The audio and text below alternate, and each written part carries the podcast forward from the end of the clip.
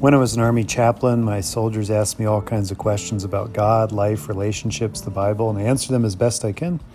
Could, uh, with stories I picked up along the way. They also called me Padre. So, welcome to the Dear Padre podcast, where I try to answer some questions that are swirling around in our world today. And I guess the question we're working on today is Are bad things that happened to me the result of bad things I did? When I was younger? Does God wait for us for that moment and then pays us back for what we did? How we've sinned, how we've let people down? Well, there's a story from the life of Elijah that tries to answer that question for us. So I hope you can listen to it and think of your own life and the relationship between sowing and reaping, cause and effect, karma, law, and then grace.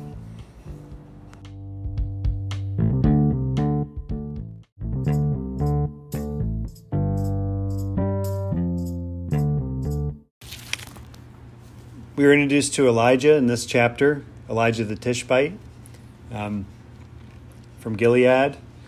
And he is the main prophet who, who fights against Ahab.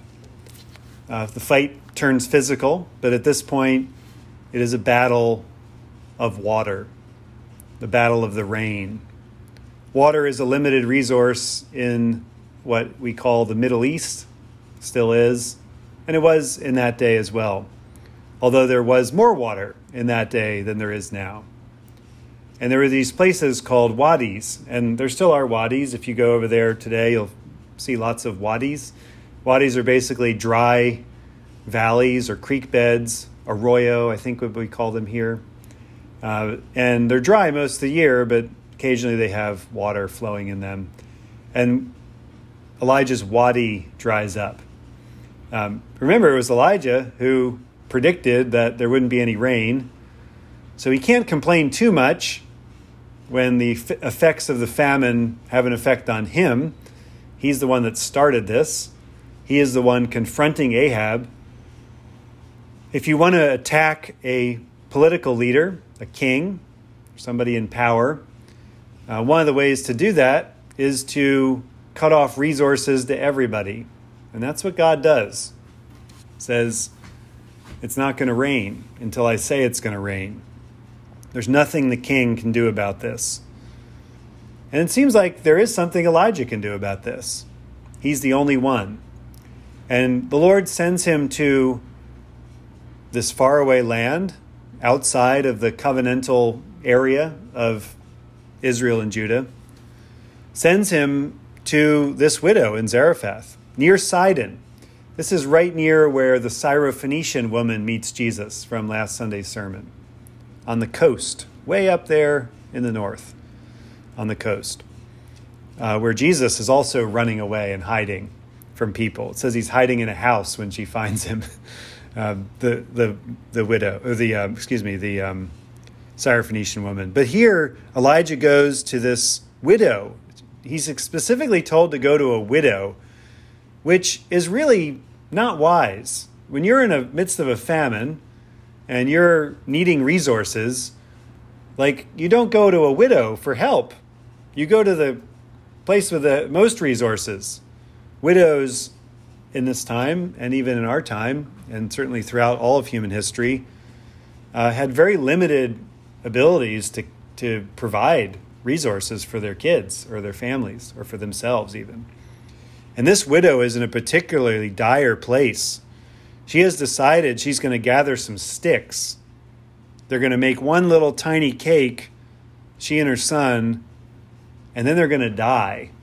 The effects of starvation have already started to take their toll. Starvation is one of those things that's been studied a lot, um, both written about and documented in people. It's an awful way to die. Um, losing even the will to live lo- losing even survival instincts. Many, uh, many people have died of starvation and, and the effects of dehydration at our border, our southern border. Many, many, many, many people. And the bodies are there today. Uh, we don't think of this happening in the modern world too often, but it does. And here, this widow, this woman, has decided that she will have one last meal with her son. And she tells Elijah so matter of factly about this. I love this exchange. He's like, Bake me a cake. And she's like, I'm going to make one more. It's for my son and me, and we're going to die. Talk about a depressing meal. this is the last supper she's going to have. And Elijah meets her in this moment. This is the moment God appointed for them to meet. God told him to go there. God told him to meet her at this place, in this time, at this moment. The times that we meet our Elijahs, people that show us a different vision of the way God is in the world, is often at times like this, when all is lost, where there's no hope, where it seems like the normal expectations of life have run out and we don't have anything left. We barely have anything left for our, our child or for us. This is the moment of utter despair. It is the 11th hour. The curtain is closing, the veil is drawing, and death is near. And this is the moment that Elijah comes into her life. And Elijah says, Yeah, go home and do that. And make another cake for me. And I'm telling you, that jar of oil that you have, jar of olive oil, and that flour that you have, or meal, uh, that's what you have, that's not going to run out until rain comes back on the earth. I think it was years of no rain on the earth at that time. Years. This little jar and this little oil is going to last all that time. And this is a statement of faith. And you know what? It happens. This is the promise of God that Elijah goes to live with them up on the upper chamber, up on the roof. Maybe in a rooftop apartment, but maybe just out on the roof. He's out there living under the stars. Uh, and the meal doesn't run out, and the oil doesn't run out. And whenever we think of scarcity in our lives and the things that are, that are scarce, it might be material things, it might be love, it might be a friendship, it might be acceptance, it might be credibility, it might be all the kind of things that we long for and hope to have and wish we had and maybe had at one time and lost it or whatever it is. The oil runs out, the meal runs out. And this is the moment when God comes in and says it won't run out. There'll always be enough. We can see here on this very micro scale with this non Jewish widow who is not part of the covenant is experiencing the manna in the wilderness, just enough for today. Give us this day our daily bread, is the prayer of Jesus. But it's really the prayer of this widow, and it's really the prayer of Elijah. It goes all the way back to the manna in the wilderness, that God feeds them day by day but not tomorrow, just today, just enough for today. If she had kept pouring that oil out every day to see how much there was in it, I don't know what would happen. But it seems like she just uses enough for that day, and it never, ever runs out. And the grace of God that is in your life will never, ever run out, even when it seems to run out. And the way it seems to run out for this widow is that her son dies. He becomes ill. There's no breath left in him. Uh, it's hard to know what happened to him, uh, but it's tragic. It's terrible. It's silent.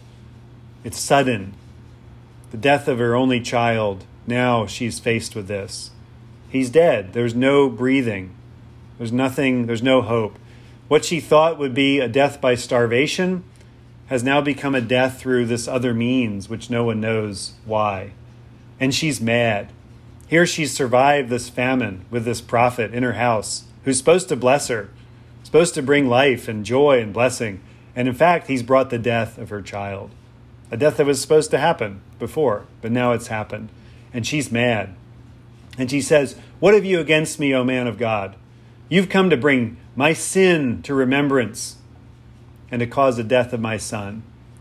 In her line, we have an insight into how this stuff works for us too.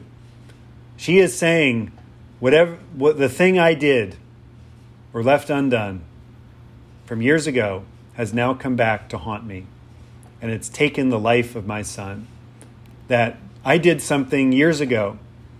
I failed in some way. I messed up. I hurt somebody, hurt myself. Uh, whatever it is, I did something that I know was wrong, and now I'm paying for it. And that's what she says. And Elijah is the witness to this. Elijah is the visiting angel of God who is now paying her back for what she did. Elijah is there to bring her sin to remembrance. And we live in a world like this. Our, when bad things happen to us, our brains scramble for meaning. And we say, Why did this happen? And our immediate go to, generally speaking, for most people, is it's something I did. I did something I did to deserve this, even if it's a death of a child. And you ask yourself, what in the world could a could a woman do or a person do that would warrant the death of their only child in the middle of a famine? What what would be deserving of that? What egregious violation of the laws of God would cause the death of this child? It's hard to know, but her brain, her mind goes there immediately to that incident, whatever it was that she never told Elijah about. She never told anybody about it. But here it was, like God was telling her about it, like Elijah was telling her about it, like the whole universe was telling her, bringing back what she did to remembrance and killing her son. And if the universe works this way, we might as well quit now. If this is how it is, what's the point of living any longer if the stuff we've done comes back to us in this way. In fact, it'd be better to not proceed with life if this is how it works, because then we involve our kids in our crime. God doesn't kill her, she thinks. God kills my son, which is much worse. And so Elijah doesn't argue with her. He doesn't say, well, that's not how it works. He doesn't question it. He doesn't argue with it, even though he might have had some doubts in his mind as this is what was happening. But he takes it to God. He takes it to God right away. He takes the son. Give me your son, he barks at her. He grabs her son right from her breast. She's, she's clutching her son to her chest. And he rips her, her son, her dead son, away from her.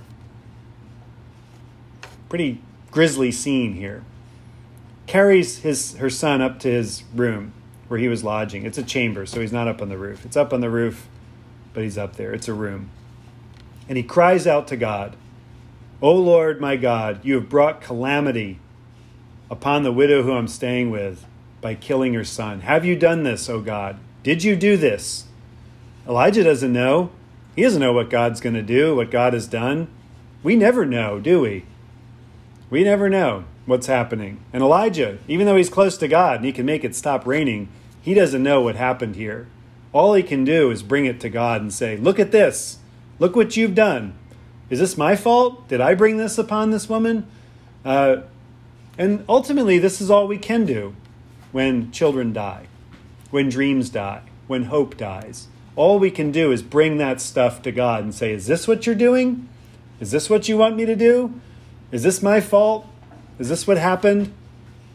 This is what he does. And then he does this miracle, this ritual enactment of bringing new life. It is, it is similar to what God does to Adam in the creation story. That God breathes into Adam the breath of life and he becomes a living soul. And Elijah does this, like stretches out on top of him, this child. And like he comes back to life right there. Um, I don't know what was happening. I don't know how that worked, but it worked. And next thing you know, there's rejoicing in the house. Elijah says, See, your son is alive. In other words, that the cause and effect, the chain of events of I sinned when I was young, which might have involved the birth of this child, the conception of this child. I don't know. I don't know. What else? Could be a lot of things. But I sinned, and now my sin is being paid for by the death of my child. And, it, and this miracle shows that that doesn't work. That doesn't happen. That the cause of chain and effect that we have crafted in our minds of why bad things happen to us is always our own doing, always a manufacturing of our own reality. It is not reality to God. It is not where God lives. It is not how the universe functions. It is what we do when we're scrambling for meaning in the midst of an awful situation. And this is proof. This miracle is proof. He comes back to life to show that this woman, that this person who thinks that what they have done has caused this, that this person is wrong in this cause of chain and effect, uh, cause and effect to the death of her son. And she says, I know you're a man of God. You would think that just having oil not run out and the flour not run out would be enough to know that this was a man of God. And maybe because he had a long beard and a staff and he dressed like a prophet, maybe that would tell her. But you know what? It got real personal with this son. She was okay dying, even okay witnessing the death of her son if they died together, despairing, giving up. But she wasn't okay with this her surviving the death of her son, her living on her years with their child dead. She wasn't willing to accept that. And neither was God, and neither was Elijah. And they, he came back to life. And this is what it means to be in God. This is what it means. It means that God is unpredictable, even when it comes to miracles, even when it comes to life after death, even when it comes to the stuff we say, it'll never, ever get fixed. It'll never, ever get better. God is over that stuff too. Even the little stuff in our lives, even the big stuff in our lives. Amen.